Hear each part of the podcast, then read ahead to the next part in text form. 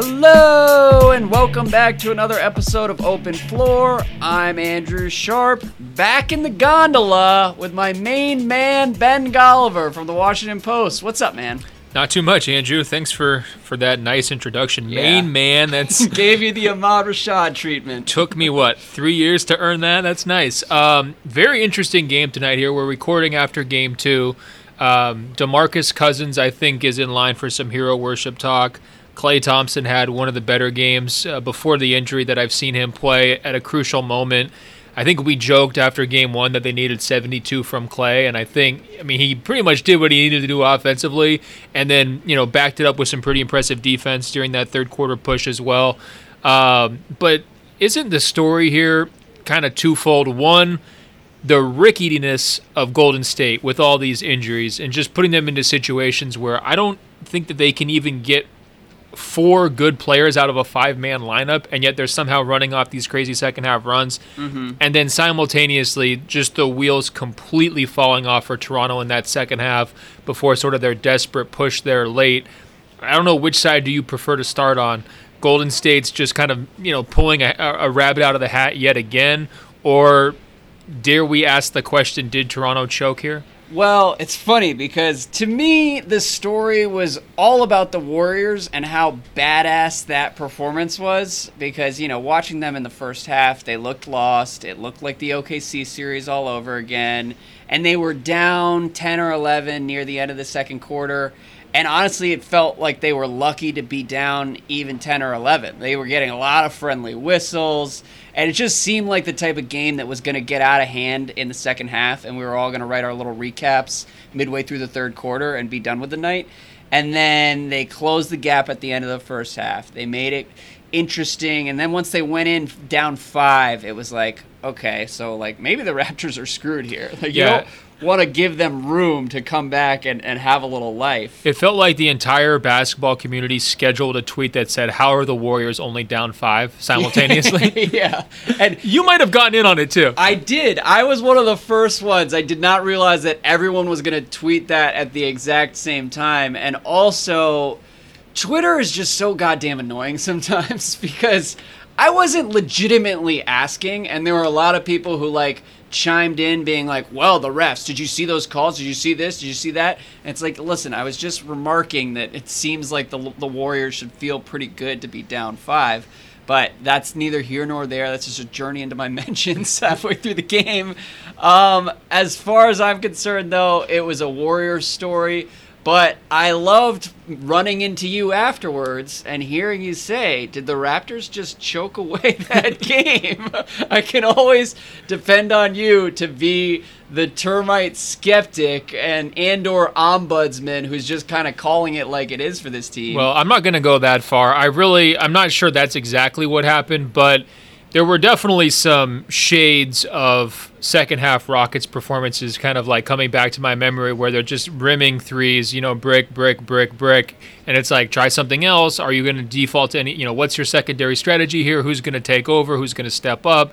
Um, and until that sort of very, you know, late hectic flourish, they just had a lot of dead possessions, a lot of dead minutes, letting Golden State kind of get out, turning defense into offense. I mean, they hadn't done at all in the first six quarters of this series.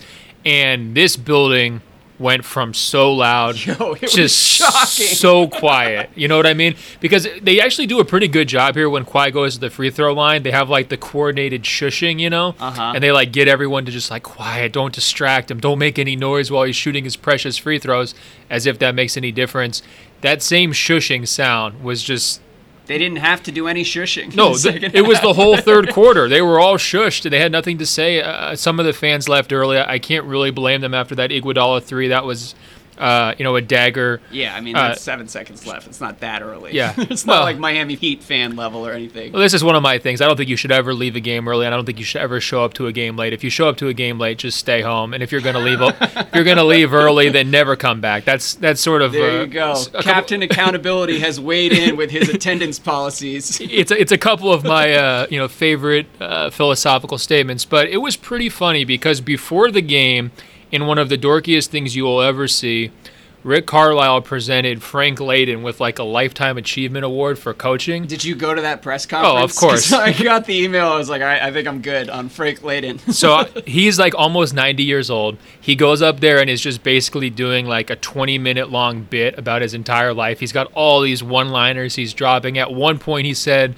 his life would have been easier as a coach if instead of yelling at the referees, he had just paid them. And uh-huh. Adam Silver's in attendance, just like very awkwardly looking around, like, wait a minute, what's happening, right? But the reason why I bring this story up is because he said his biggest regret as a coach, and he was in the NBA coaching for years, executive for years, I mean, decades really. Mm-hmm. Um, his biggest regret was how hard he was on the officials, and he wished he had been nicer to the officials. And I thought that was such a nice message for somebody to say decades after the fact, when a lot of these referees are probably thinking like, "Well, that would have been would have made my life a lot better if you had done that." And then we immediately go into game two, where the referees were the story in the first half. I mean, they were. I, I, learned that from my Twitter mentions. Right. Well, they were very. I thought they were very assertive. They were calling a lot of fouls that went definitely went uncalled in game one, and I thought they kept Golden State in it. I think the combination of favorable whistles plus Klay Thompson being scorching hot is the only reason why it was the five point game, like you tweeted. Right. And but I guess we can flip this background by saying much like Layden wanted to, you know, retroactively let all the referees off the hook, I think Toronto wound up letting the referees off the hook completely by going scoreless for the first six minutes of the third quarter. You know, yeah. it's like you can't really use that as an excuse if that's if that's how you come out after halftime. That's a good way to break it down. And I would also add that the shakiest officiating I saw came in like the middle of that second quarter when granted Golden State was on life support and they needed the help. But there were also a lot of calls in the second half that went against Toronto. that easily could have gone against Toronto in game one as well. Like Lowry kind of lives in the margins no matter what, and um, and he was getting called for some of his like bullshit dark art tactics that he was getting away with in the first game. Does, does he live in the margins or does he put a blindfold on, hop into the car, and just jam the accelerator? exactly. This guy's doing driver's ed donuts around the the the uh, the court, getting himself in foul trouble game after game. And more power to him. Some of the charges he takes are really effective, but some of what he does is like borderline unsafe and would really piss me off if I were playing against him. And then Marcus Gasol was throwing that arm out and getting called for it on some of these screens. And so I understand if you're a Raptors fan, you're going to see that and say, we're getting screwed. But I think objective people should be able to say, all right, well, the pendulum swung a little bit in the Warriors' direction, but it's not like this game was fixed. You know what I mean? And I was getting that vibe like halfway through when I was hearing from all these people being like, well, the refs obviously want the Warriors to be in it. Like, no, a lot of calls that could have gone against Toronto in game one went against them in game two. For sure. And then ultimately, it wound up not really mattering because I think Golden State won it with their defense. Um, they won it with DeMarcus Cousins delivering quality minutes out of absolute nowhere. It's funny coming into this game, right? So there's this big question: What do you do with Cousins? And I was actually having flashbacks to when I went to uh, youth soccer training. So they found like one British guy who was a soccer coach in Oregon, and they saw, or I don't even know if he was a soccer coach. if you're British, you're coaching soccer. yeah, Portland. exactly. So he does his soccer training, and his whole philosophy was like you build your team from the middle, right? Like you have all your your best players in the middle, and then he had what they called nuggets, and he said basically like hide your nuggets. That was his whole philosophy of like in the least important positions and surround your nuggets with your best players. So I thought this was Steve Kerr's strategy coming into game two. It's like, what do you do with Cousins? He's so hobbled. He looks so bad in game one. He can barely stay on the court. He's not moving. He's getting picked apart. He's not doing anything offensively.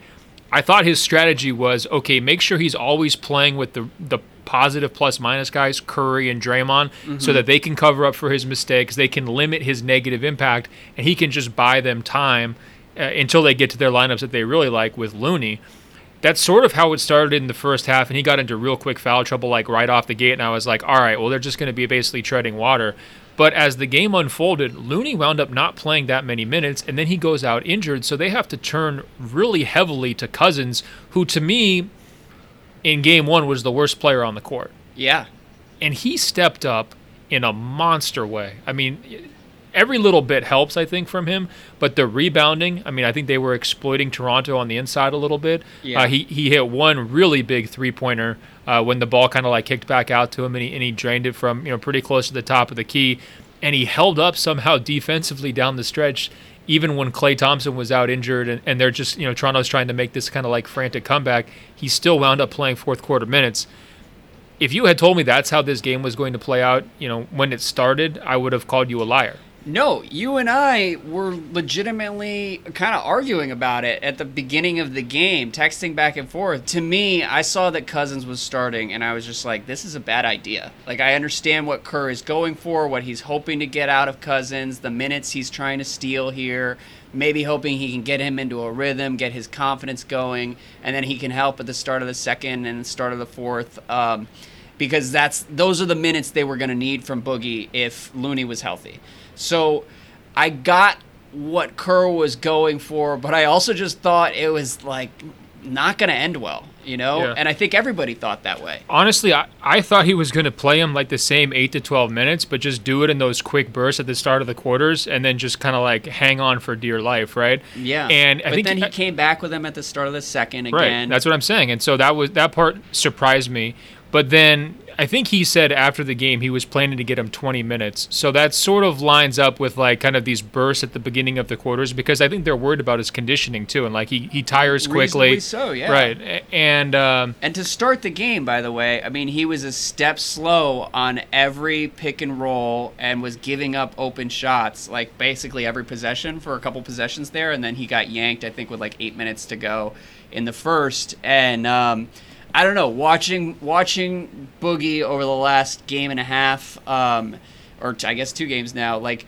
There are moments out there where it's just hard to watch um, because you're like, Right. why, how is it? How have things gotten this bad? Um, but so then- but as that game unfolded though, didn't you think like it was awesome. like the exploitation stuff they were doing early didn't it disappear? yeah, he hung right in there and um, was a was a net positive. I don't know what the plus minus says, but like he was he was a helpful player for them down the stretch, which was shocking, honestly. And it that's one where it does reflect poorly on the Raptors because they couldn't figure out a way to take advantage of him on defense, and that's the supporting cast not really showing up beyond Kawhi. Um, although Fred VanVleet was pretty awesome. That was one note I had in my, in my game notes. Uh, Fred VanVleet is Kyrie, and Kyle Lowry is Dellavedova in this series so far. Okay, so Cousins was plus 12 in his 28 minutes. I mean, that number 28 just jumps out of the box score. And they were minus 7 in the 20 minutes without him. Well, but, and but go even back then, to game one. He played eight minutes, and you and I were on the podcast. he was the like, worst player on the court. Those eight minutes felt like 20 minutes and were disastrous for like 75% of the time. And then to play 28 minutes and be that successful is uh, a huge win. And it's also something that, like, we have to see whether they can replicate that, whether Boogie can replicate that. Because if Looney, I think he had like a bruised um, collarbone, doesn't sound great, or a sprained collarbone. I did not know you could sprain your collarbone. But like, if he's not going to be available for Game Three or Game Four, Boogie is going to continue to be a question mark. So it sounds like uh, this is from Mark Medina. He writes uh, The plan is for Looney to play game three. Uh, Looney said he's going to go out and try unless he wakes up tomorrow and feels substantially worse, right? Okay, So that's encouraging. That's good news. I'll say this about Cousins, though. Even if he doesn't have another game in this series as good as this, this I thought this was sort of like a character moment for him, almost a Absolutely. career-defining moment for him, because this is a guy who has made his teams either worse or, in some cases, just kind of like poisoned the situation, or you know, by just by his presence and by the complaints and the immaturity and all this stuff earlier in his career, time and time again. This is the biggest moment of his career by far. He never played a playoff game before this year. He Yeah. has a crazy setback early in the playoffs, and he could have easily mailed it in with free agency coming up and with you know the possibility that let's face it, if you have multiple season-altering injuries in back-to-back years on your leg, the, the odds are pretty good you're going to have another one, especially if you push it really hard uh, and try to get back on the court before you're fully healthy. The fact that he was willing to do that for his team, for his coach, for his organization that may not actually even bring him back next year, Uh, I think it speaks very highly of him, and it reinforces some of the messages which he said along the way, which is, "Look, I'm actually a team guy. You, if you get to know me, I'm about the right things." He went out there and actually proved it. I would say in a big time way for the first time in his career. Yeah, and that's not generic praise. You know, I'm glad you made that point because it's something that occurred to me midway through the game, where like Boogie has had a lot of people, a lot of media and outsiders basically looking at his game and saying, "Oh, like you don't fit here. This was a bad idea by the Warriors." And in some cases, you can make a credible case with stats that it has been a bad idea and it hasn't worked as well as anyone would have hoped. But this particular situation that he's stepping into is kind of a nightmare. Like They don't need it. They he's don't need not 100%. Right. They don't need an all star from him right now. They just need a live body. Yeah. And somehow with one leg, he was a live body, getting lots of crucial rebounds and stepping up and taking a shot, man. Like It was I'm- tough as hell. Imagine not playing for a month. You come in, you don't you don't play well at all game one. So that's a huge mental challenge right there. Am I good to go? Like, can I contribute? I mean, those kinds of thoughts had to be going through his head. They kicked the ball out to him on a three pointer. You know, key second half situation. What's he do? Step up and drill it. You know, Yeah. that is And al- impressive mental I also can't imagine being as talented as Boogie is. I mean, and then having this be your time on an international stage. You know, like Boogie a couple years ago. That's why I said watching him hobble around. It's like, wow, like is it is this really where we are right now? Because Boogie a couple years ago could do whatever he wanted on a basketball court, and when he was motivated, like he was basically an unsolvable problem for defenses. And so it's hard to watch him basically be like a rich man's Andrew Bogut at times for the Warriors. But given all that, it was pretty cool to see him come through over and over again. And we should move to some of the other Warriors who stepped up because part of what I loved about this game is that it was kind of everybody, like up and down the roster. Everybody had some moments where you're just you stand back and you're like, well, shit, like that's just really impressive. And so Quinn Cook burying threes to start the fourth quarter, He which looked over at Drake a couple times. they all looked over at Drake after every big shot. It was great. Must have been a tough night for Aubrey. But uh, yeah, DC's Quinn Cook coming through with 20 solid minutes for them. Um, and then you said, like, Klay to start the game. Klay was pissed off at the end of game one. Draymond even came out and talked about it and said, look, like, we rarely see any emotion from Klay, but you could tell after game one he was pissed. He got a technical at the end of that game, too. And um, he came out and kind of carried them and kept them alive through the first quarter and a half where nothing else was really working for them. And then uh, I thought Curry Curry didn't play well. I would give him a B for this game probably, but to end the half after I mean he really struggled in the first half and to end the half the way he did with six quick points to cut it to 5. I thought that was the biggest stretch of the game where that gave the Warriors enough life and enough room to come out and just like overwhelm the Raptors in the second half.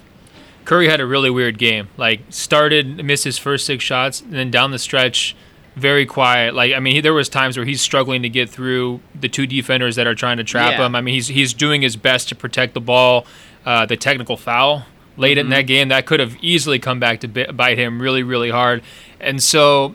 Uh, but like you're saying, but he balanced it out with that stretch, and then he also had really good defensive activity. I thought Draymond, Klay, and uh, and Curry all had moments where they're flying around defensively and making important plays that keyed that rally. You know, i- in the third quarter. his passing is also really impressive at times. Like where where someone like I, I, I think Steph is just naturally like a, a great catalyst for everything they're trying to do on offense, and he was finding guys open all night out of those traps, which I think really helped the Golden State offense.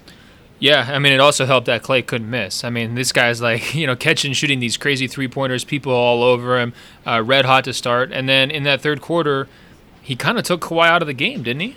So that's what I was about to shift to. The choke part? Well, no. Okay. Elliot asks Is anyone saying that Kawhi has played like a superstar the last two games? If they are, they haven't actually watched these games. What's wrong with this guy? Either he's gassed or he's injured. I would say he's probably injured. What do you think? Yeah, they keep trying to say that he's not. He was playing with his leg a little bit. I don't know if you saw him. There was like a moment where he was like getting in under his short and he had the spandex or whatever, and he was like fiddling with it for longer than you would if you were just adjusting. You know what I mean? So it seemed like it was bothering him there. 34, 14, and 3 for him, but pretty much everything came from the free throw line, or a lot of it did, and he had the five turnovers. And that's kind of the red flag there because, um, you know, three, three assists, five turnovers, that's really unhealthy offense. That means guys are breaking open jumpers uh, when he's kicking out, and it also means he's getting himself into traffic and not taking care of the basketball, which he's actually done a really good job of, I thought, uh-huh. uh, for, you know, basically the last, you know, series or two. So it was kind of a night where everything went wrong for Toronto. It, it, reminded me a little bit of like you know when Milwaukee looked at their worst, right? Like all of a sudden the the court seems smaller because they can't hit anything from outside, and now your main guy is just working so hard to do anything and try to keep you in it, but it's not coming smooth. Um, well, but I so, also think like there was a moment where he needed to step up in that third quarter stretch when they're going no field goals for six minutes. Like that's Kawhi's, you know, 18-0 run. That's when your best player needs to step up and do it or do something. And I thought Klay kind of took him out, uh, and Golden State's defense kind of took him out. And if I was a Raptors fan, I'd be concerned about his leg, but I would also be frustrated by that response. Yeah, well, and to go back to what I was saying about Steph, I think what I what I mean by when I highlight his passing is that like that is sort of what differentiates him from some of the other dominant scorers throughout the league because like he's able to still be such a net positive even when he's not scoring. And I know people kind of roll their eyes when they talk about his gravity and everything else but like it's really true. And it's the difference between Steph and guys like Westbrook is like Steph can struggle and still be like really tough for everybody to deal with and open things up for everybody else. And that's what Kawhi was struggling with tonight. And um, granted, he didn't have a Klay Thompson. Kyle Lowry has not really shown up offensively through the first two games. Siakam started to look human tonight in a big way. Um, and yeah, like, we said 14 for 17 probably wasn't going to happen again. he went five of 18, didn't hit a three. And a couple of them were just rough. Too. A couple of them were rough in that like you could tell he didn't really want to take them, mm-hmm. but knew he had to, and that's never a great spot to be in. Um, and that's a real question for the Raptors going forward. Like I, I think defensively they're going to hold up every game and be able to push these guys, particularly if Durant doesn't come back. But like I don't know where the scoring's going to come from. I mean, Fred VanVleet yeah. has has really been awesome. Like it's not a bit. He has been awesome guarding Steph and he's generating offense with hustle and threes. He's also been awesome in the media too. This guy has some crazy quotes like they, they were asking him like what happened in the third quarter? He's like well i wasn't on the court.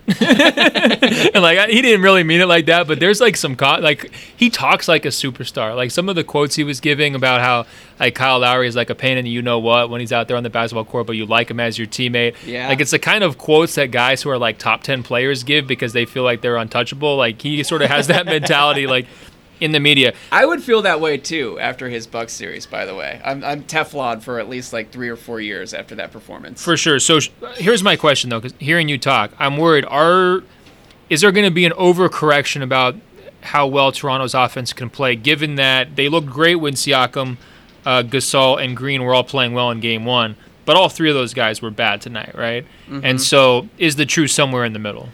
Um, yeah, maybe. I, I think that's certainly plausible, but like you you also listed a couple guys who I wasn't really sure. I don't know how should I put this. Siakam is good, but like just call call him what you want to call. I don't really believe in those guys, okay? And I honestly found it a little bit disorienting to have to spend the ensuing 72 hours after game one pretending that all of them are like really really good and i was talking to some people being like god can you imagine if kyle lowry gets a title and like I don't know. It's going to be pretty weird to have a lifetime pretending that Kyle Lowry is like a great player. But um, uh, I, I got to say, Andrew, I can sense it in your voice you're ready to write these Raptors off. I'm not ready to write them off. I'm really not. I have a feeling that they are going to come back. I mean, look, we've seen them do it over and over and over again throughout the playoffs where they kind of like die on the vine and everyone is like, oh, yeah, this team isn't as talented as we thought. And then they come back, they guard, They get shots. Kawhi looks inhuman. I think Kawhi can play better. That's number one, and um, and I think he probably will. So like. I'm fully prepared to be haunted by the Raptors for at least another 10 days. Um, and I think this series is going to go down to the wire. But uh, yes, if you're asking me, like, do I worry about writing off some of these Raptors supporting cast people? Like, not, not really. I So- mean, like, to go back to one thing you said earlier about everyone sort of chipped in for Golden State and had their moments, I thought Draymond definitely had that too. Mm-hmm. He wasn't quite to like the full breakneck pushing the tempo like we saw against Portland, but he was very opportunistic and when he was taking the ball and going and trying even after they were when they were struggling in the first half after made baskets by Toronto, really trying to push the tempo. It's clear that was a point of emphasis for them. I think it really helped them uh, you know, get through some of those sluggish stretches that they were dealing with, and it also helped them kind of break things open in the third quarter. Um, so, you know, definitely kudos to him. He also did a really nice job hitting some lobs.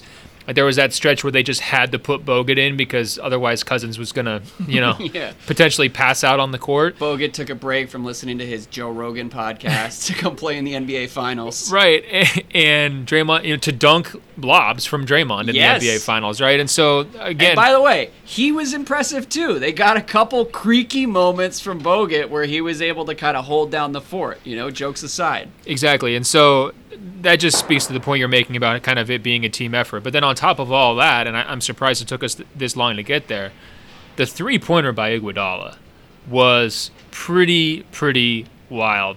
Um it's also weird because usually I don't think his shots are going to go in when they left his hand. But as he was lining that one up, I was like, "Well, this was dumb." Like, well, I mean, you should have had somebody on him. classic Iggy shot to hit, where Right. you're like, "Oh God, you haven't hit a three in literally three weeks," but of course you're gonna knock this down. And it was awesome, and also I, I really like the Livingston ball fake to freeze the entire Raptors defense and then hit Iggy wide open. Well, congratulations. That's why I mean, like this was all just like Warriors porn. Uh, the last 24 minutes for sure. Like the first 24 minutes, it, I'm sure was agonizing because a lot of a lot of assumptions that we had made about a lot of the key members of the Warriors were not looking great. Yeah. Um, but I will give you credit because Draymond said the media won't mention Shaun Livingston's pass. Well, Andrew, the media did mention it. Good job. Yeah, there you go. And uh, the other thing that I would say, just as a general point and a reason that this series can continue to be close, is like, as much as I don't totally trust some of the Raptors supporting players, I mean, you talk about that first half. The Warriors still have a ton of issues outside of Klay and Steph, and we don't know how healthy Klay is going to be. He's never missed a playoff game. He's like a bionic man. He basically plays every regular season game too, so I'm sure he'll be fine. But like beyond Klay and Steph, it still gets really, really sketchy for for long stretches of these games, and I think that's another reason the Raptors are going to be in it regardless um, until KD comes back, which again is a complete wild card. And just to reiterate what we said the other night, I think it's one of the craziest stories in recent finals history that we have the best player in basketball and nobody has any idea when he's coming back. Well, it's interesting because does this win buy them time, right? Like if, Maybe. if you if you go home 2-0, I I was at the point where I was going to be calling on Kevin to go out there. If Demarcus is out there on one leg, it's time for you to go out there on one leg and just do it. You know, uh, you you can't go down 3-0, so that's sort of your your season's on the line. You got to be out there. Now I'm wondering, well, can you buy him until you know game five if you split at home or ca- Maybe. you know can you can you play you know remember what i was saying against portland like i wouldn't bring kevin back until the second loss like that same strategy might even be in play assuming that he could be healthy uh, here where you just keep playing until if you lose a second game then you bring him back for the next one i want to ask you this question though because you're not ready to write the raptors off yeah. However, the Warriors after game two took a lot of joy in rubbing that victory in Drake's face. There's video there's video circulating and I don't know who took it. I don't know if this was creeper video, if it wasn't supposed to hit the internet, or maybe it was, you know, uh, respectfully obtained. Who knows? But Klay goes to Draymond and says, Hey Aubrey, we're gonna see you in the Bay and he says game two was light work. And KD calls him a bum bleep, right? Okay. let me ask you if they're not feeling in complete command of this series if they have legitimate concerns about when Kevin Durant's going to come back, no, if no. they're worried about all these different injury issues, I'm not gonna psychoanalyze their trash talk to Drake. I Are think they're sure? probably talking shit to Drake no matter what. They could be down 3-0, trailing by 20 in the fourth quarter, and they're still gonna be talking shit to Drake. Uh, but I did appreciate every after every make they they literally turned around at Drake. I think Steph at one point Quinn Cook hit the second of two threes in a row, and Steph literally ran 40 feet down the sideline to chest bump Ch- Quinn Cook in front of Drake, and uh, it was great. I was surprised Steph didn't get a technical for that, but all part of the adventure here. And by the way, Scotiabank Arena just cut the lights. It's it's 1 a.m. So I think maybe they're trying to send us a signal. Um, but Ben, Well, so real quick on this because it's another hilarious moment. I'm sorry to bring up the uh, the Layden press conference again, but he definitely your favorite moment of the finals No, so far. it was- 90 year old coach. it was fantastic. I mean, we were sitting there wondering if it was going to go off the rails completely. You never know what's going to come out of people who are like almost 90 years old. So he quotes Pete Carril, the the legendary basketball coach, something along the lines of like losing reveals your weaknesses, but winning reveals your character. And that line was just like bouncing around in my brain as I'm watching the video of these guys just rubbing it in Drake's face. like if there was any group of guys who just, you know, Yeah, well, and honestly, it's hard for me because I really appreciate the Warriors, and Right. particularly this version of the Warriors. Like I was watching, I'm sure people can hear it in my voice. I was watching that second half, being like, "This is just as badass as playoff basketball gets." Watching these guys look shaky as hell and then find a way to keep it all rolling anyways is really impressive. The Draymond passing, the back cuts, the ballsy shots from everyone on the roster. It was great. And so I have to kind of remember to temper some of that in public because a lot of people just hate these dudes. And that's a fair take as well because the Warriors don't win gracefully and never really have. Yeah, it's like the central contradiction of Steph too, right? Is like he is like this inc- like very humble, family oriented. He doesn't talk a lot of uh, you know self promote in the media and any of that, but on the court and He's a lot more fun on the court. on the court, there's a lot of court, he's, like, celebrations. a little too Russell Wilson ish for me, but off the court, I mean, no, on the court, he he is not afraid to, He's- to mix it up a little bit. yeah, bit. he's Russell Wilson off the court and Deion Sanders on the court. Which I grew. Deion Sanders is my favorite athlete of all time, uh, which will surprise absolutely no one. Um, all right, Wait, did real quick? Did you have his uh, CD?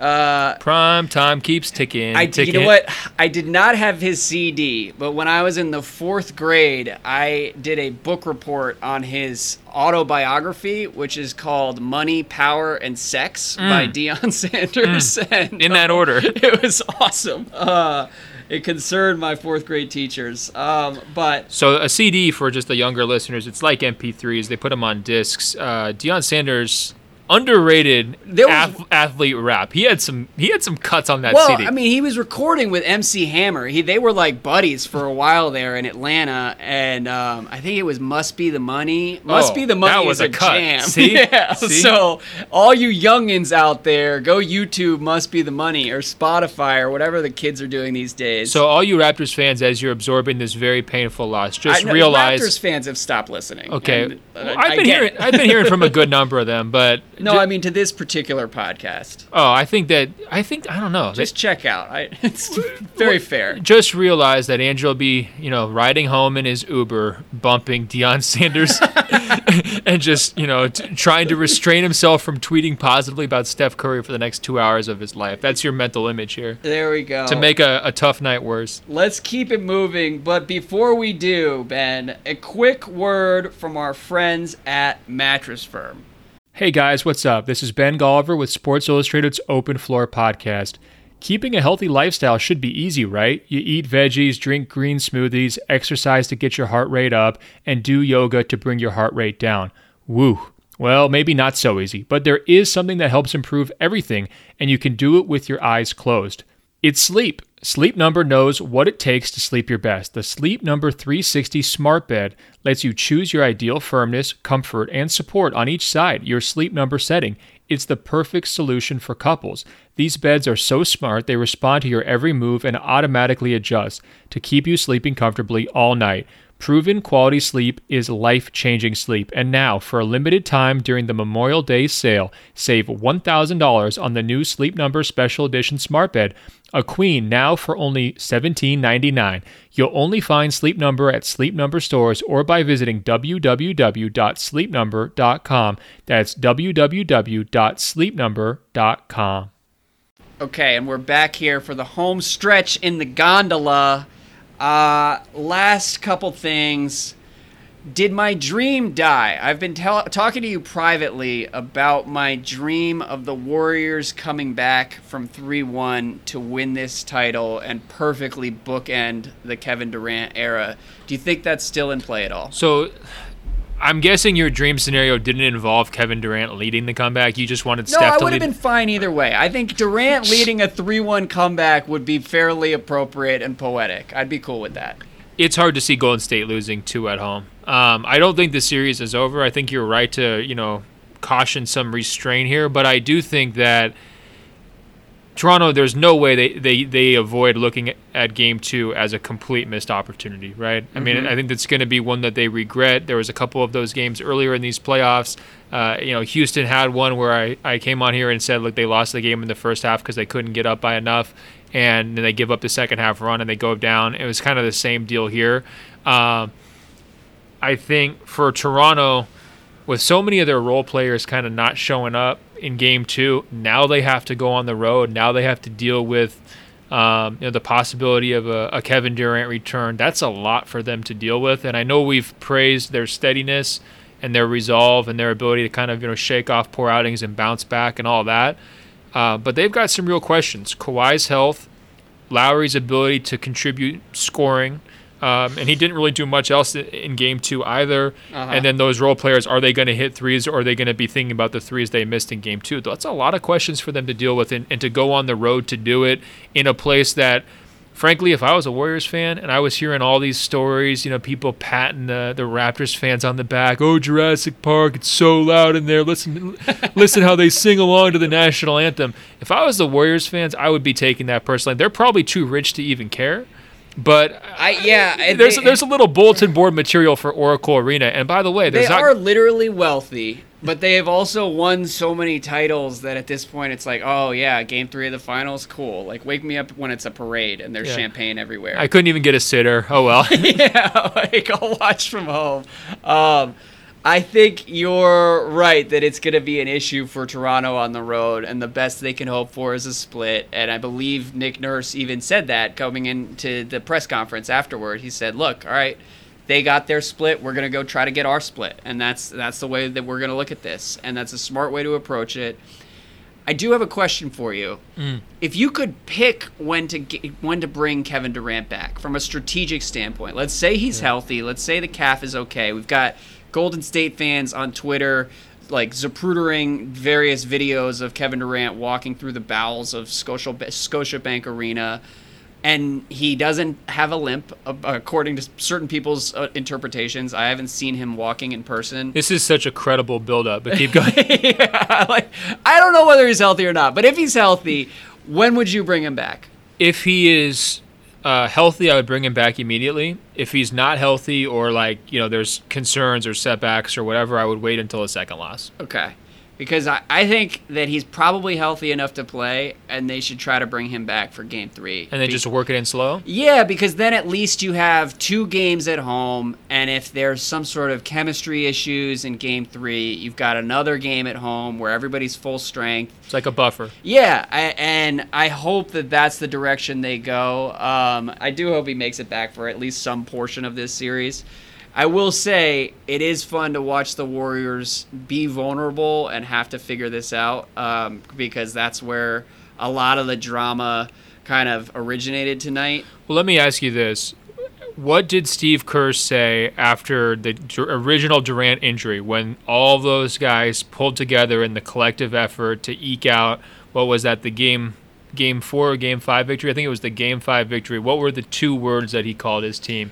I can't say it because there's a profanity involved, but go ahead. Okay, he called them fucking giants. That's that's what I came away from this game as. That's what that performance was to me. Yeah. Um, and I think that if Durant is healthy enough to play, when you watch your team play like that, the urge is not to be like, oh, I'll just you know sit here on the sidelines and watch the, you know like let them keep uh, you know doing this. When you're watching all these other guys get hurt, Steph's dehydrated, all these other stories coming out, Klay with the hamstring. Cousins still being injured. You want to go help. Is in the crowd too. Right. You want to go help. You want to go be a part of that. You want to say, "Hey, you guys carried me. I want to come back and help carry you." And even in a limited form, I think they could use them. I like your idea with the buffer in terms of if it does go horribly wrong, at least you have like a makeup game in Game Four where you can, uh, you know, kind of pull things back together. So I think we should also note here, like the reporting from Chris Haynes at, at Yahoo is he's he's supposed to be on track to come back midway through the series. So, you know, you've got Charles Barkley on one end who's saying the Warriors are lying, he's never going to play, and you've got Chris Haynes on the other end saying no, he's he's coming back in midway of the series. I think I'm Team Haynes on this one, uh, and in general, usually I'm Team Haynes. Um, and You're I not team Charles Barkley gut feeling. well, sometimes he's right. Because oftentimes No. I I do find myself team Chuck gut feeling, No, but well, look, we you know my respect for Chuck as a takesman, and I think sometimes he has info that other people don't. Yes. But there's not a situation where Chris Haynes is going to report that and it doesn't get knocked down, right? Or like there's drama around that report, and there wasn't any of that. I know. would also add that Barkley is great and everybody should appreciate him. I think he gets trashed by a certain segment of Twitter who just takes life too seriously. Yeah, you And- take. I think you take Twitter too seriously. I probably do. I definitely do. There's no question about it.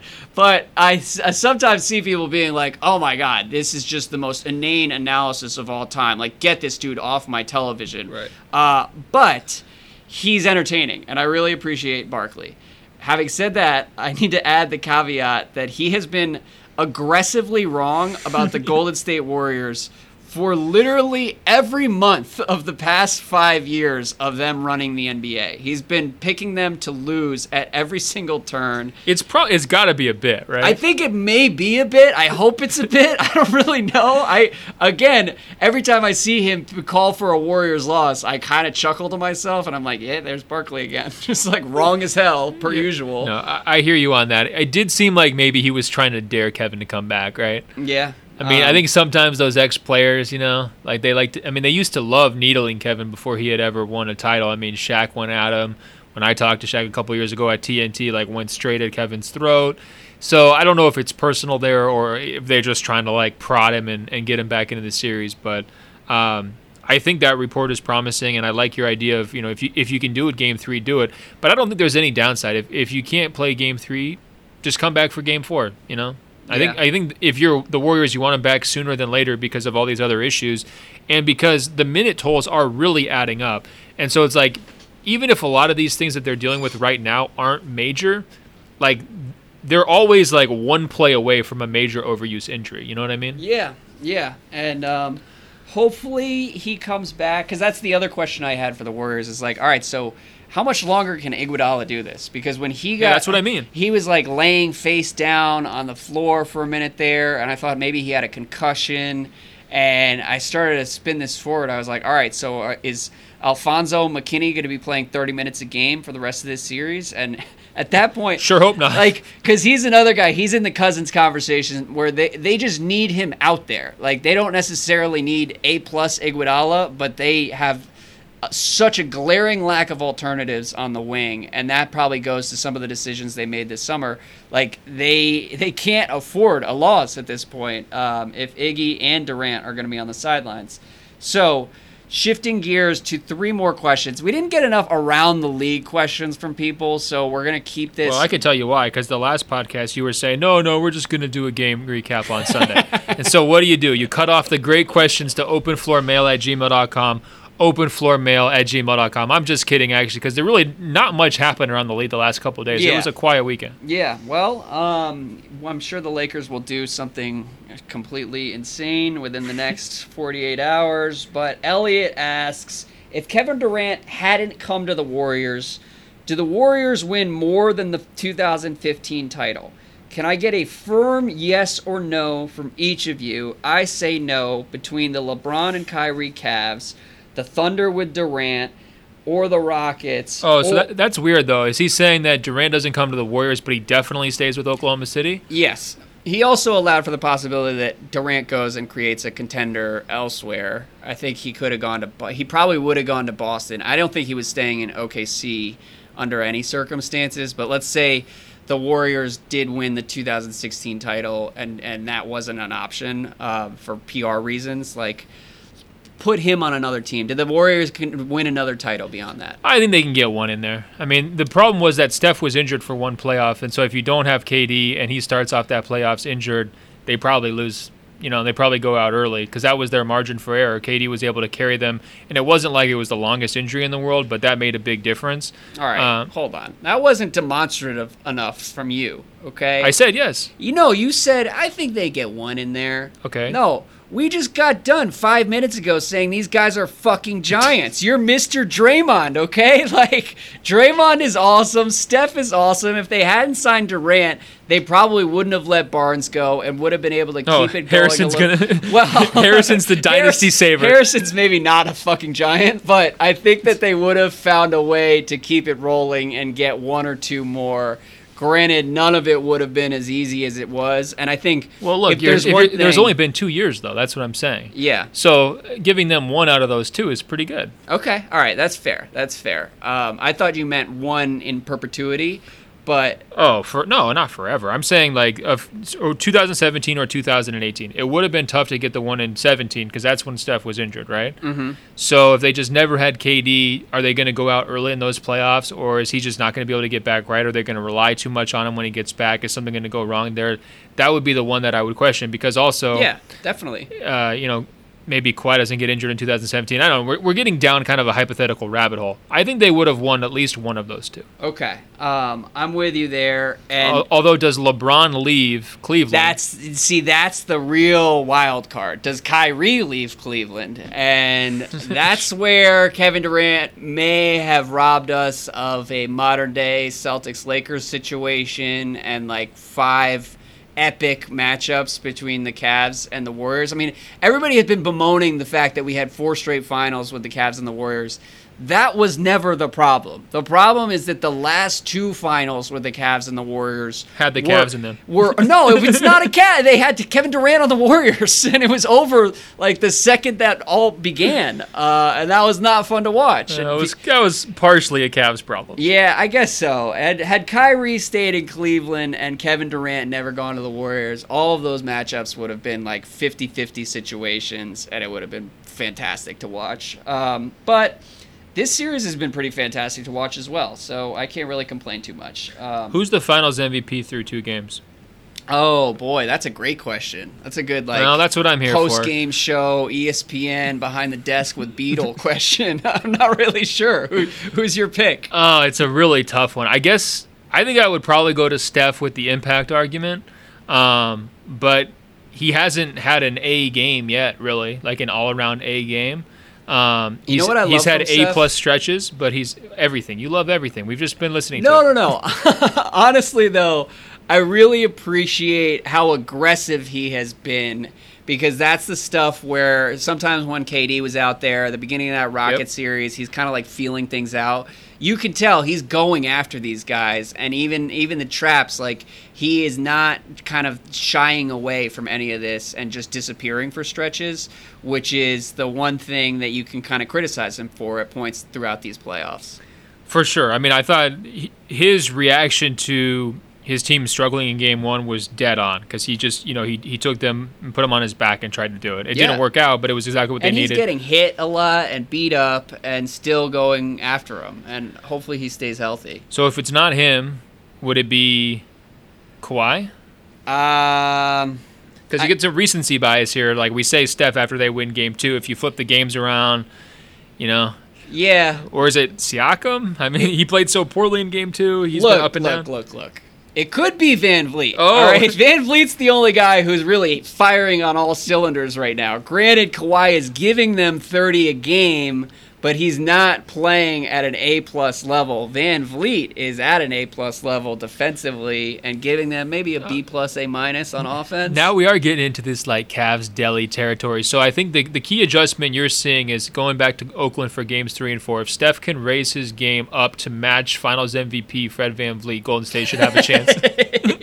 I think I think they might. I think honestly, to answer your question sincerely, it would be either Steph. It's it's got to be Steph. There's been so much nonsense around the Finals MVP over the last couple years that in the same way that Durant got the sympathy vote for last year's Finals MVP, Steph is going to get the sympathy vote this year. He's he will have to play like a a really horrendous stretch to end the series to not win Finals MVP at the end of all this. Well, either that or the easy money sniper comes back and gets 35 in three straight games. And sure, man, he he stacks those Finals MVPs. You can't take that away from Kevin Durant. Um, that would be honestly that would be pretty infuriating. I think that because you know I'm like the greatest uh, ability is availability guy. I'm actually of the opinion that basically no matter how well Kevin plays once he comes back, he shouldn't be able to win Finals MVP because he missed the early games. okay.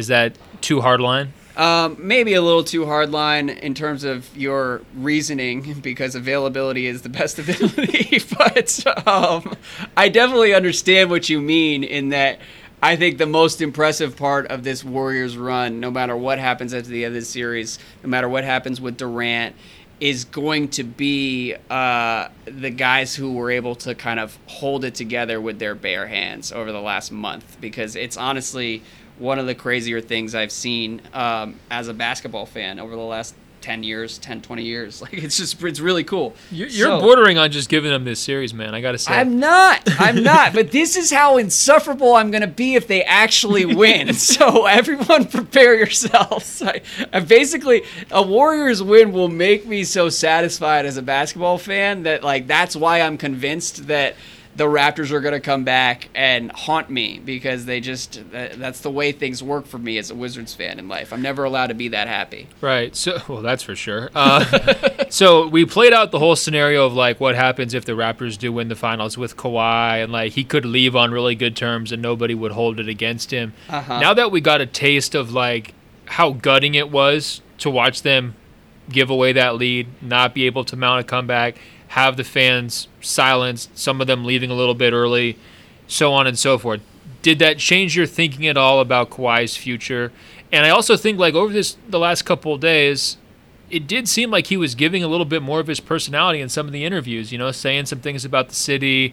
Um, you know, using a little bit more deadpan humor in the back and forth. Maybe he's just getting sick of some of the questions that are being asked of him. But I just, you know, what what's your state of Kawhi right now? Um, that's a good question. I do think that Kawhi doesn't get enough credit for saying interesting things occasionally. Like people act as if every interview he he ever gives is essentially like a Gregg Popovich after the third quarter interview, and he does have some expansive, thoughtful answers. He's just a boring person, and he can't help that. Like it's in the same way that Al Horford can talk for 20 minutes, and you can have a really good conversation and come away saying, "Oh, like Al Horford's a really good guy," and then you listen back and you're like, "He didn't really say much." Um, that's sort of where Kawhi is. And uh, as far as That'd be such a bad podcast. Those, What? Those two. it'd be pretty rough. Not like we're setting a huge standard here, but Yeah. I, I think we're probably better than uh, Al and Kawhi's show. We've got that going for us. Um, as far as his free agency, I kind of have a feeling he's gone regardless, and that is probably okay with Raptors fans after the way he has delivered over and over again this year. And I think some of the psychic, the, the psychic baggage that he has cleared for them is going to be valuable regardless. Like this, the same way Masai keeps saying, like we can win it in Toronto, and then Masai is like chilling with Barack Obama before the game. Like this has been a big moment for the Raptors and a great look for the franchise and what's possible here. And so at some point, you you kind of have to just say, all right, go do what you want, Kawhi. Like they're not going to be heartbroken or beside themselves if if this is it because this has already delivered beyond any reasonable expectations people would have had like six months ago. I mean, Obama is our president, Do you Uh-huh. think he took a, a moment to just needle Masai a little bit? I was wondering about that. Well, because Obama has definitely spent a lot more time with Steph Curry and Kevin Durant than anyone in the Raptors locker room. And he's also like a world class zinger, you know? Like he can he knows how to dig. He like he knows what buttons to push. Like yeah. But he's also a really nice guy, it seems like, you know, from his personality. So I just wonder how do you play that when you're watching a team give up an 18-0 run? like, I mean, do you just like, you know, lean over to um, Masai and say, you know, you guys might want to consider like making a basket? Yeah, like is Danny Green just gonna keep shooting Or, those? or, or do you just let it go? Um, I think you might have to let it go. I mean, this is a pretty big moment for Masai too. I de- I definitely thought about exactly the scenario you're describing, and Could I- he help himself? Is what it boils down to, right? Well, yeah, and I he's essentially here as a guest of the NBA and Adam Silver, but was also in Masai's little box before the game and was hanging Right. out with Masai, and so I think he's here as a guest of the Raptors as well. So in the same way, I'm sure he was rooting for Duke when he was at Duke UNC. He probably had to be at least nominally pulling for the Raptors and, and looking over at Masai, kind of wincing and saying, "Ah, it's a tough one, but you know, it's going to be a long series, anyone can, anything can happen here." I kind of like to think that he was rooting for Zion at Duke and he was rooting for Steph here. yeah. Is that crazy? I mean, he and Steph. This is like Steph is They're like golfing full, buddies, full right? on Illuminati, like golfing in the Hamptons and probably va- vacationing in the Mediterranean or whatever. So yeah, You know how he played it? Here's what he did. He didn't say a single thing to Masai Ujiri, but he went back into that tunnel. He found Drake and he let Drake have it. Uh, maybe. I, I honestly, I wondered about their interactions as well. I hope that Drake tried to meet Obama and was denied. That's my hope for the night, um, because a Drake Obama Instagram would have made me roll my eyes into the back of my head. That's the kind of thing where like the ambassador or the secretary of state has to like issue a clarifying press release. If like something like word like that gets out, you're like, oh, this is a this is a, this is a scandal. We can't have this this. is a really bad Well, look for so- a dignified man. I'm just full of questions tonight. But how does Drake handle the rest of this series? Does he go to games I- three he's and four? definitely going. Drake is too thirsty to stay in Toronto for games three and four. I enjoyed him staying in Toronto and not traveling for the Milwaukee series. Okay. But the finals are too lit for him to just like chill.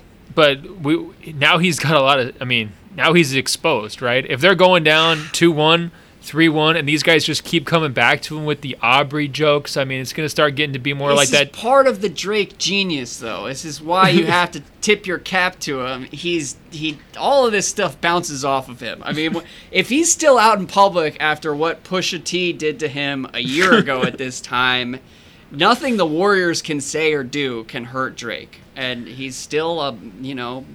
Hundred million dollar artist. He's he's living good regardless. how do we get to this post-criticism reality this sounds great I, it must be nice. It must be nice. All right, two random questions around the league. Kevin says, There's no way you guys address this on the podcast because the Wolves just aren't worth the airtime. But as a long suffering Wolves fan, I was just wondering what you guys thought of the Rosas and Saunders hirings. Local media seems to love it all, but I'm curious what you guys think and what you know about Rosas especially. What do you think? as soon as he left the rockets fell apart Get, no, that would have been like a really like that would have been a great take for like uh, Twin Cities ESPN.com or whatever.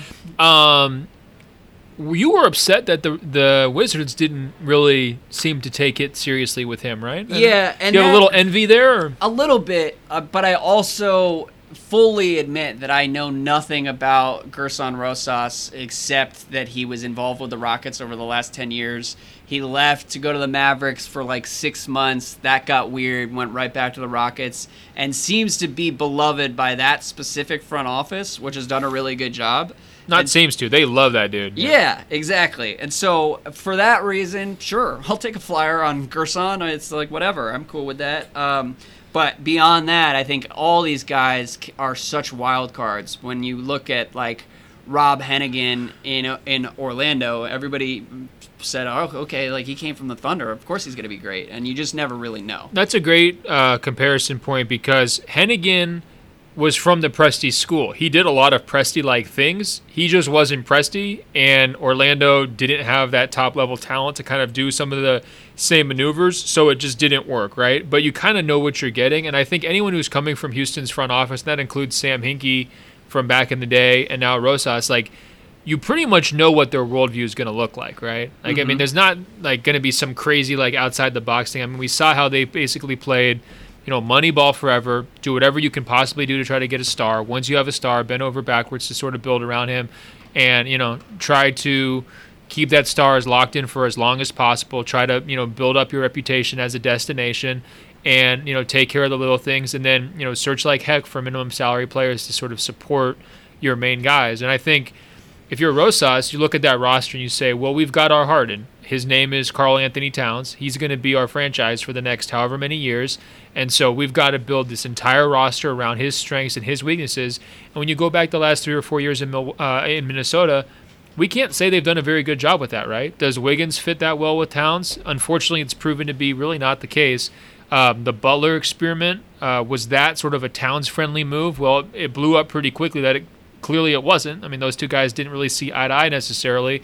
And so I think the biggest uh, benefit you're going to get from someone who's in Houston is you you structure your entire organization around making your superstar's life as easy as possible and getting him the right kind of help and that every single move has to be looked at through that lens uh-huh. and that's something that denver even talked about the last couple of years with Jokic right is like Connelly is like as soon as we realized how good he was our entire thinking changed right yeah. and they need that because i don't think uh, when Thibs got there his mentality was what's good for t- Karl? How are we going to get Karl to where he needs to be in eight years?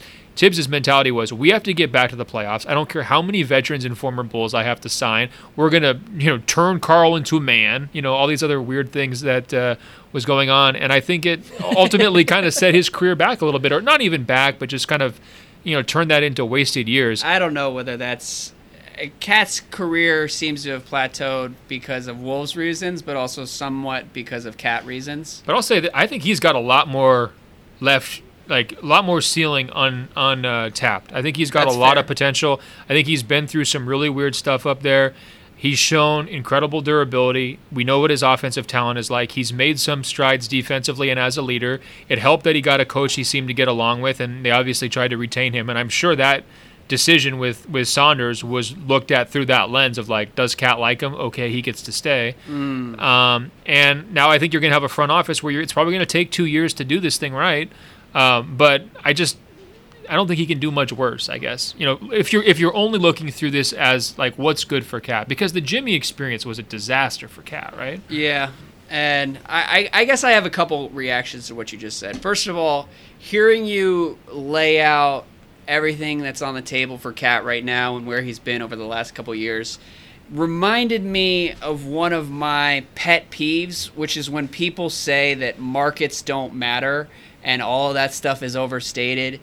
KAT, if he had played the last three years in New York, would be one of the biggest stars on the planet. Um, regardless of whether he made the playoffs. Obviously, winning dictates all this stuff in the end, but like he has been unbelievable to an extent that is not properly appreciated by like mainstream basketball fans, and that's even people who watch the NBA. Uh, he also would have made the playoffs in the East. He, we would have made the playoffs in the East. That's probably true. Too. Sorry, that was unrelated. The Go bottom ahead. of the East is never something that I'm going to rep very hard for. Um, the other thing, though, as far as uh, you know, KAT's defense and everything else, like all that stuff regressed under Saunders, and it wasn't necessarily KAT who regressed, but everyone else on the roster did not seem to really respond, and um, that's the place that I would worry. And I, I think that Rosas, if he had his way, probably would not have gone with Saunders. And it was the if you go back to the, the podcast where Tom Thibodeau was fired, I said this is how it's going to play out. They're going to give him half the year.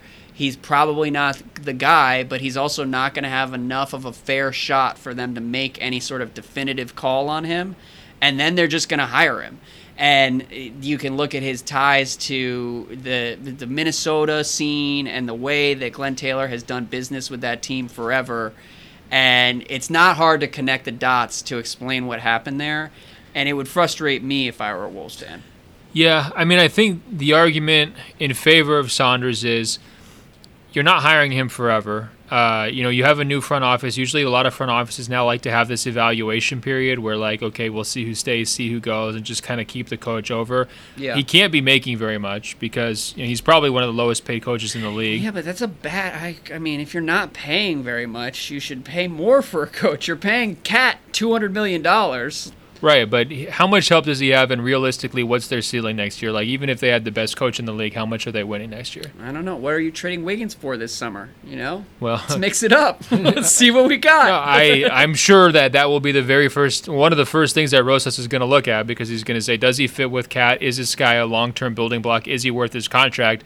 Those are the kinds of questions that the Rockets would look, you know, at, at if they had a player like that. And Wiggins is going to fail all of those tests, and they will probably try to trade him. But uh, I'm not sure what you would really get for him. And I think, um, you know, it- it's tough building around KAT. It's much harder to build around KAT than it is around Harden, uh, in large part because of the position aspect yeah. if KAT was a you know big time, huge plus two way type of guy like Embiid, it would be easier to build around him. But he's not quite that guy yet, and he needs to have the ball, and he needs to have guards who know how to get him the ball, and he's relying upon, um, you know, like primary creators to do what he does best. So it's going to be a multiple year haul here. I don't, you know, in terms of like Rosas coming in and really putting this in, into a situation that's going to be like sustained playoff teams. And so to me, I'm not sure Saunders really stands in the in, in the way of that. I don't. I, I kind of agree with you. He's probably not the guy long term. But if you gave him a season as they're trying to figure these other things out, I don't think that's the worst thing in the world. Okay. Because otherwise, you're getting in a scenario where it's like you know with Booker and Phoenix, where it's like you just have a new coach every year, right? Yeah. Well, I'm even cool just giving Saunders a season if if it's understood by everyone in Minnesota that that's the plan. But we've seen this team kick the can down the road for 25 years in a row. I think you're describing now a lame duck coach with a contract extension. Yeah, exactly. I just it's not how I would do business. So Wolves fans, Kevin, I would feel good about Rosas, uh, cautiously optimistic anyway. I would feel a little bit more frustrated about Saunders, but at least you still have KAT. He's awesome. No, I, I think I'm pretty much with you on both those things. I think for Kevin, like, here's the key thing for this summer start looking at every single move that they make with their roster through the KAT prism. And that should be what you're judging all these things off of. Does this help KAT's life? Does it make his life worse? And if you come out, you know, at the end of the summer and they don't actually have any new, like, needle moving type, you know, game changing type talents, but they've made three or four smaller moves that actually if you were KAT or you were KAT's agent or you were his you know skills coach or whatever, you can look and say, hey, those actually are going to help uh, here going forward. Um, like the Josh Okogie's of the world. Like if I'm KAT, I, I want I want a roster full of those kinds of guys, right? So if Rosas comes in and makes those kinds of moves, then I think you're going to that that will be the indication that you're on the right track. Okay, well, It's um, amazing that we're doing this. I know. We're also podcasting directly to Kevin at the end of the night here. Um, uh, on that topic, though, I desperately wanted the Wizards to draft Josh Okogie in last year's draft. I don't even remember who we drafted. Oh, uh, Troy Brown instead of Josh Okogie. Uh, that did not age well, but hey, Troy Brown has a lot of upside. Anyways, the reason I bring that up is because we are now in week eight, and the Wizards do not have a GM and it's entirely possible that they just won't have a GM. Well, let, let me ask you this: If I give you Rosas or the field, in other words, you know they're they're not getting Connelly. He's out of the picture. you know what right? I would do, honestly? They're not getting Connelly. So go hire the scouts in Denver who have actually made the Nuggets good. okay? Undercut 'em? yes, exactly. Y- your revenge. Oh, Connelly is the guy who traded the pick that would have been Donovan Mitchell for Trey Lyles for some reason. He made that kind of like cookie cutter move to get Millsap in there. I don't know. He hasn't done that much that has impressed me. But the scouting in Denver has been A plus across the board. So go hire their scouts. well, Arturas was going to be the guy in charge of Denver if Connelly left. Yeah. Like they already had that secession plan in place, so maybe you just double back and you take Arturas, and and if you're lucky, he was the guy who was helping uh, drive some of that stuff. In all seriousness, though, like if you could have any of these other candidates they're looking at or Rosas, what, who would you? Prefer? I would take Rosas. Okay. But I would also take anyone at this point. The draft is two and a half weeks away, and the Wizards are holding their first workouts tomorrow with a bunch of second round draft picks. They have a top 10 pick. I would hope that they start to get the wheels in motion a little bit. Um, if, but at this point, who knows? So Maybe they just hold a lottery for their GM job. You know, just put some numbers in the hopper. I'll put my name in there, man. I'm ready. Um, speaking of the draft, though, um, Would you rather have you get hired for the job, Danny Ferry or Rosas? me, I will step. Well, no, Rosas, then me. I don't want Danny Ferry running the Wizards. Okay, not. I'm not gonna get into it. I just I don't want him running the Wizards. I've been trying to get that take out of you for three weeks, and I think you've just, I think you've just sealed who the And next Wizards GM is going to oh be. Oh my god, yeah. And it's I deserve it honestly for how insufferable I've been about the Warriors. I get it. Uh, and speaking of insufferable, Danny Ferry, man. Uh, but anyways, Dylan says. Rumor has it the Knicks are thinking about trading down to eight and ten. At first glance, it could be an, a good idea because that's more chances to get a good player. On the other hand, comparing the past five years of the third pick versus the eight or ten pick paints a pretty grim picture. What do you guys think? What do you think of that rumor? Um, haven't given that a ton of thought, to be honest. uh, a couple thoughts. I mean, we don't see the trade downs happen that much. Uh, there was the famous what Minnesota trade down, which backfired. There was the Denver trade down with the McDermott with Chicago, which actually worked out great for Denver doing the trade down. Um, there's Boston doing the That Fultz worked trade, out pretty well. which worked out great, and the Atlanta one, which I mean, the jury's still out on the Atlanta one, but it's definitely not going to look horrible, right? Yeah. Um, so if you're New York and you're in this mode where your, your roster's horrible, right? Yeah. Are you in a situation where you're thinking more assets, more you know, is is better than just RJ? I guess it, it kind of comes down to me like if is RJ a fit with KD? Exactly. That's well. First of all, to to respond to your broader point um, on Boston and Atlanta, like both of those teams did those deals knowing that the guy they really liked was going to be at the pick they were moving down to. And the reason this Knicks thing is a little crazy and probably won't actually happen, but the reason people are like, "What the hell are they thinking?" is because they have no idea who's going to be at eight and ten, Right. and it's also a three-player draft. Four-player, I think Garland is actually going to be really good also, but like it's a four-player draft at most, and you're talking about trading down to eight and ten. But is your guy like your quote unquote the guy that you want? First of all, is he going to be there at eight? Do you want to have two rookies playing with whoever stars you're trying to get in free agency? I think that's sort of the question. That's what I struggle with because I love the draft, and if if I have an option, I'll always take more picks. But the Knicks, I don't, Yeah. I don't know. Let's let's keep this as simple as possible for the Knicks.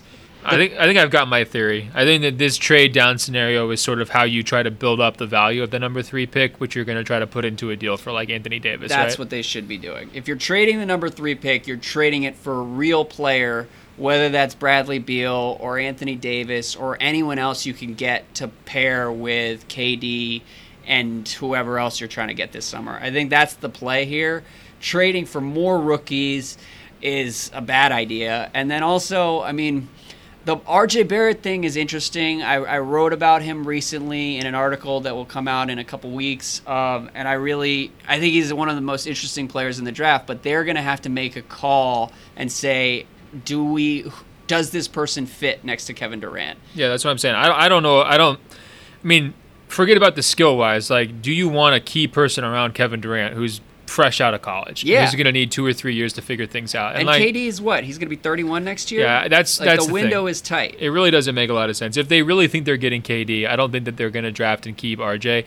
Um, the other thing, though, just to follow up on what you just said, do you really think Danny Ferry is going to trade Bradley Beal this summer? God damn it.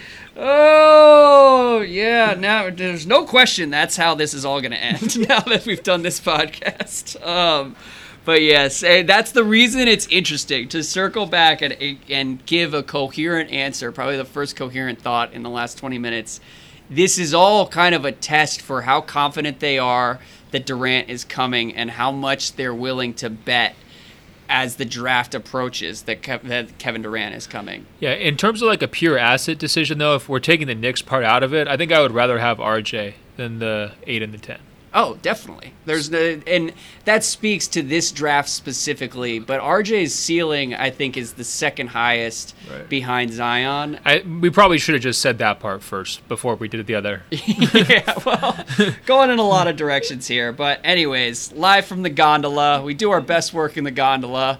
Ben, until later this week, we both fly tomorrow, but we'll check in from the bay. Guys, thanks so much for putting up, up with us with these late night podcasts. You know, I posted that video on my Instagram at ben.golliver. Andrew, we got dozens of people messaging me on Instagram to say thanks for putting in these late hours. I thought that was really nice of all you guys to take time out of your day to to let us know you appreciate these late night podcasts. We're having a blast doing them, and we'll keep them coming for the rest of this series and beyond. Andrew, they can email us openfloormail at gmail.com, openfloormail at gmail.com. We got a little wacky there with the Timberwolves questions and the RJ Barrett questions. That was great. We want to hear more like that. Send Go those in. the league, you know? Let's do it. Let's hit all 30 teams, uh, except All for the 30 Lakers. teams in the middle of the NBA Finals. Except for the Lakers. And also, we're on Apple Podcasts. Look for our page by searching for Open Floor. That's two words. Find that page, scroll down. It will say rate and review. Tap five stars. It's just that easy. Andrew, like I said last time, above 1,700 reviews. I'm walking down the streets of Toronto and people are saying, There's the guy with all the reviews. It's been really flattering. Canadians are, are known for being very friendly, and it's really come through. And, and it's a lot of because of the guys, the reviewing that you guys are doing. So keep that going. How much poutine have you eaten since you've been here? I've had four different types of poutine. Um, one of them was Burger King. I should not admit that in Oh public. wow, that must have been such a sad meal. There, there's been a few sad meals on this And trip. also, you don't eat meat, so you were just eating poutine from Burger King. Is that correct? A- they don't have any like vegetarian options beyond that, do they? Onion rings. Oh god, that's, that's the, the unquestionably the saddest meal of the NBA season. Ben Golliver live in Toronto. Look, There you go. Bottom line, I was like three hours deep in the Ontario forest. Maybe we should talk about that trip on the next episode. But I didn't have a lot of options, and that was my last resort. It was that or not eating for 48 hours straight. I, I pushed it to like 36, and then it got pretty dire. Well, this is what we go through to get the podcast to the people. Yeah, so thanks guys for listening. Thanks for sticking with us. We will come back um, later this week after what game three? yeah. Sounds awesome, Andrew. Until then, I will talk to you. All right, man.